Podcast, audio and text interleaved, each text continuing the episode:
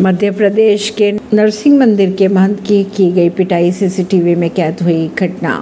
मध्य प्रदेश के भिंड में नरसिंह मंदिर के महंत की पिटाई की घटना सामने आई।